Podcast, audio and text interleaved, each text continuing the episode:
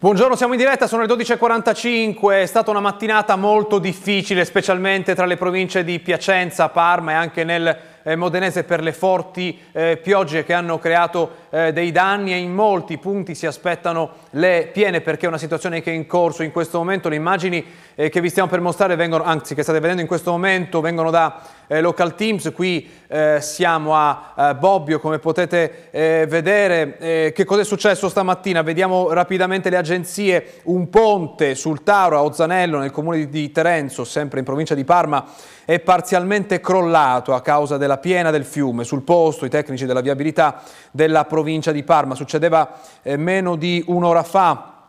E poi ancora gli, i lanci di questa mattina parlano anche eh, del, ehm, dell'innalzamento del livello dei torrenti Baganza e Parma ed è in corso da stamattina un graduale abbassamento delle paratoie delle bocche della cassa di espansione del torrente Parma gestita da AIPO per trattenere parte delle acque nella cassa e ridurre il deflusso verso la città dove il Baganza si immette nel Parma. L'obiettivo è mantenere i livelli entro soglie di sicurezza nel centro cittadino e anche a valle.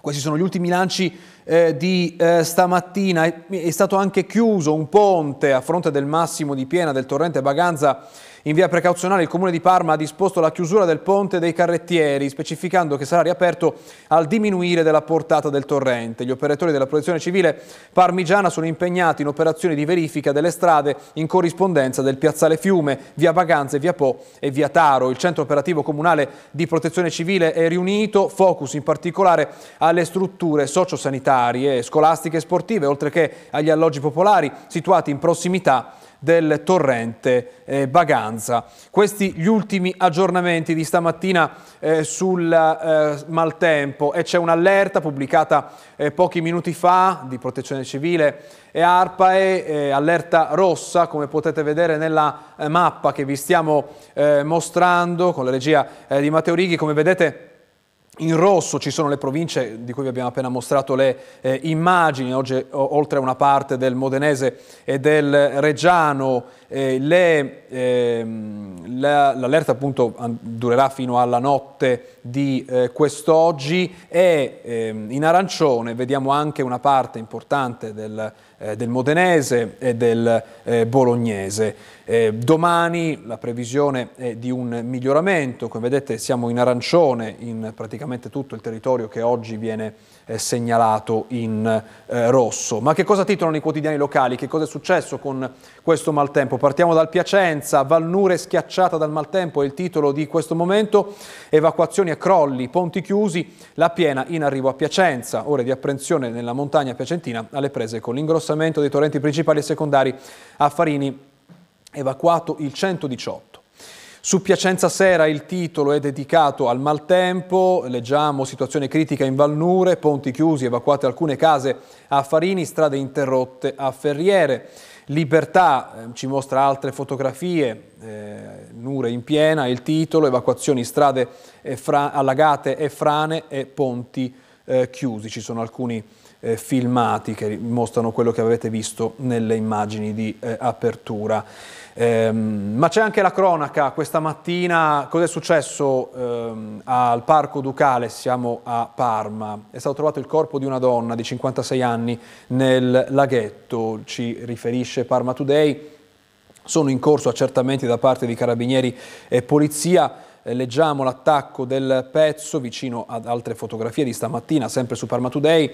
Nella mattina di oggi, poco prima delle 10, è stato trovato il corpo di una 56enne all'interno del laghetto. Sono in corso accertamenti per risalire all'identità della persona trovata senza vita e per cercare di ricostruire cos'è accaduto. Altre foto con la spiegazione non si esclude nessuna pista investigativa sul posto carabinieri, polizia, vigili del fuoco, polizia locale e gli operatori del eh, 118 per oltre alla polizia per i eh, rilievi. Vediamo le foto sempre su Parma Today. Anche la Gazzetta di Parma apre con questa notizia dell'ultima ora, ma la foto più grande è dedicata al torrente Baganza, il colmo di piena sta passando adesso, chiuso il ponte dei carrettieri, l'acqua supera le arcate. Eh, è un aggiornamento di pochi istanti fa.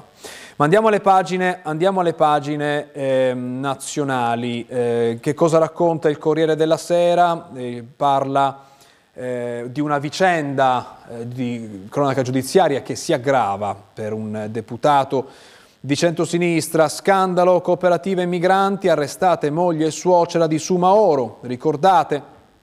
Ai domiciliari Liliane Murecate, Mure Catete e Marite Rede, Mukamazzito. Le accuse, frode nelle pubbliche forniture, bancarotta fraudolenta, patrimoniale e autoriciclaggio. Questo è il titolo di apertura del Corriere della Sera Online in questo momento. La seconda notizia è dedicata alla guerra. Non si parla soltanto dei combattimenti intorno a Gaza City, attacco a Gerusalemme è il titolo, ma si parla anche della morte di Shani Luk, la 22enne tedesco-israeliana rapita da Hamas mentre partecipava a quel rave che è stato attaccato da Hamas il 7. L'annuncio della madre, purtroppo ieri abbiamo ricevuto la notizia che mia figlia non è più in vita. Su Repubblica il titolo di apertura riguarda ehm, la vicenda su Maoro, come vedete, scandalo coop migranti, arrestate moglie e suocera del deputato su Maoro, i soldi dei fondi trasferiti all'estero, tra le accuse ehm, la seconda immagine invece riguarda Shani Luk, morta la 22enne israelo-tedesca catturata durante il rave da Hamas. Ma oggi ci occupiamo nella nostra intervista eh, della manovra del governo dal punto di vista delle famiglie con eh, disabilità, perché c'è una denuncia eh, dell'associazione che stiamo, appena, che stiamo per eh, ascoltare danni per i eh, caregiver familiari che si ritrovano a perdere dei diritti. In che modo? Lo sentiamo dall'intervista ad Alessandro Chiarini, presidente di Confa del Comitato Famiglie con Disabilità. Sentiamolo. Alessandro Chiarini, presidente di Confad, Associazione Famiglie con Disabilità. In questa manovra c'è qualcosa che non vi piace, che tocca i caregiver familiari. Voi vi battete da anni per una legge sui caregiver familiari. In che modo questa manovra danneggia i caregiver familiari?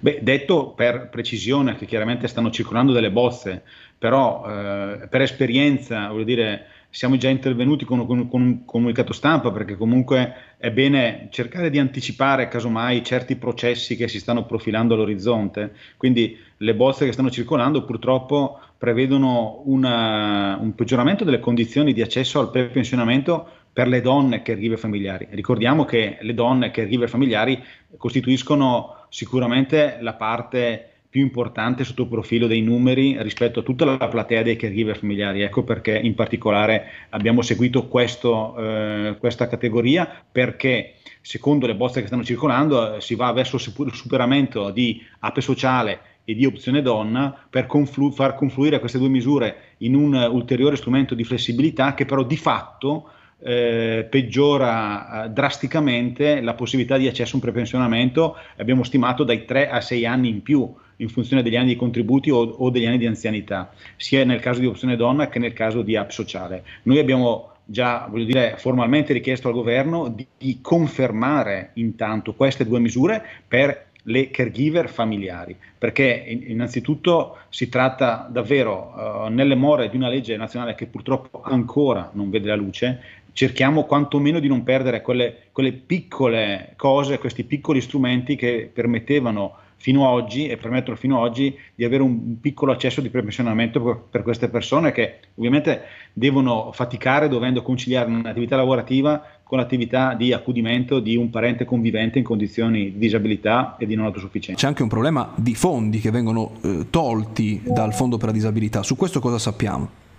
Sì, anche su questo caso sono circolate tante notizie. Il ministro ha più volte pubblicamente affermato che questi fondi sono stati di fatto eh, esclusi dall'utilizzo nel 2023 perché poi verranno ripresi negli esercizi successivi. Beh, noi vigileremo affinché davvero eh, a questa dichiarazione seguano i fatti però nel frattempo non possiamo non rilevare comunque che questo fondo già quest'anno poteva essere indirizzato per le tante emergenze sulla disabilità che, t- che intanto permangono. Una fra queste è chiaramente quella dei caregiver familiari che in tutta questa epoca di Covid non ha avuto nessun tipo di ristorno, di bonus, di nessuna considerazione aggiuntiva rispetto alle mille categorie di cui si è occupato il governo. Così come, voglio dire, le famiglie che hanno magari dovuto subire aumenti dei contributi per le colf e badanti, quindi un'altra categoria, e anche in questo caso non è stato previsto alcun ristorno, alcun bonus. Quindi voglio dire, c'era sicuramente modo di poter aiutare la disabilità utilizzando questo fondo e cercando di deviarlo su fatti e su emergenze che riguardano quest'anno. Il governo ha inteso fare diversamente, va detto voglio dire, per completezza di informazione che anche il governo Draghi aveva fatto la stessa operazione, quindi aveva un fondo sulla disabilità che poi era stato di fatto disguidato su altre poste di bilancio, anche questo governo lo sta facendo, quindi si capisce bene che cambia correre politico dei governi, ma poi purtroppo c'è sempre secondo me una, una sottovalutazione dell'impatto, eh, delle necessità, delle esigenze del mondo della disabilità. E questo voglio dire il cuore del discorso, cioè cambiano il cuore politico del governo, però vediamo che in definitiva sulla disabilità non c'è quella necessaria attenzione a mettere a fuoco quali sono i provvedimenti, le emergenze e le situazioni su cui bisogna intervenire oggi, non voglio dire continuamente rimandare le cose negli esercizi successivi.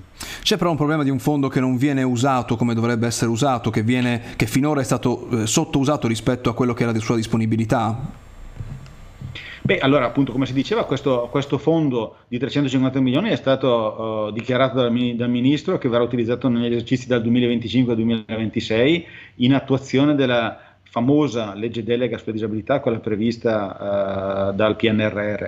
Ripeto e ribadisco, però in ogni caso già quest'anno questo fondo poteva essere utilizzato a favore della disabilità e dei caregiver familiari perché, ripeto, le emergenze non mancano e le persone a cui bisogna dare un supporto, un sostegno non mancano, quindi si poteva tranquillamente cercare di utilizzare questi 350 milioni su un bilancio dello Stato che cuba miliardi e decine di miliardi di euro, non si sa come mai proprio questi 350 milioni dovevano essere oggetto di questa attenzione e non potevano, ripeto, essere utilizzati già quest'anno comunque per altri scopi inerenti il mondo della disabilità. Da ultimo la legge sui caregiver per la quale voi vi battete eh, da anni, ci sono delle prospettive, sembra che a breve sarà convocato un tavolo, che cosa si sa su questo? Sì, finalmente il Ministro della Disabilità e il Ministro del Lavoro hanno emesso un comunicato stampa che è stato pubblicato qualche giorno fa in cui eh, si dà conto della realizzazione di questo tavolo che verrà convocato, speriamo, auspichiamo, a breve. Noi, voglio dire, abbiamo seguito ovviamente questa vicenda da tanti anni, l'anno scorso abbiamo vinto anche un ricorso all'ONU che ha censurato lo Stato italiano per discriminazione nei confronti di questa categoria e quindi, voglio dire, abbiamo ottenuto un riconoscimento sì simbolico ma anche, voglio dire, formale di grave condanna dei comportamenti dello Stato italiano. Adesso vediamo e monitoriamo sicuramente la situazione e speriamo che questo tavolo venga convocato in modo celere e che si dia davvero modo di approfondire questa tematica per raggiungere finalmente a una legge adeguata sui caregiver familiari. Prima di concludere, un'occhiata alla situazione sulla notizia con cui abbiamo aperto questa diretta, cioè quella del eh, maltempo. Vi abbiamo fatto vedere delle immagini che possiamo eh, mostrare, mentre vi leggo quest'ultimo lancio dell'ANSA eh, sull'allerta rossa, eh, Protezione Civile dell'Emilia Romagna e l'Agenzia regionale per l'ambiente confermano per, per oggi e domani l'allerta rossa per il maltempo in regione, in particolare nel Piacentino e nel Parmense, dove l'attenzione si concentra su tre corsi d'acqua, Aveto, Nure e Parma Baganza. Le intense precipitazioni attese anche per oggi, dice l'avviso di allerta, faranno raggiungere o superare livelli idrometrici su soglia 3. Negli altri corsi d'acqua del settore occidentale emiliano livelli attesi su soglia 2. Possibili frane, ruscellamenti rapide piene. Sulla cosa eh, nel Ferrarese possibili eh, fenomeni di ingressione marina sulla costa. Nelle prime ore di martedì 31 ottobre sono ancora previste condizioni favorevoli allo sviluppo di temporali di forte intensità in progressivo spostamento. Ma vi terremo eh, aggiornati nelle prossime eh, edizioni. Eh, adesso però c'è la pubblicità, poi torniamo per parlare di salute fra poco.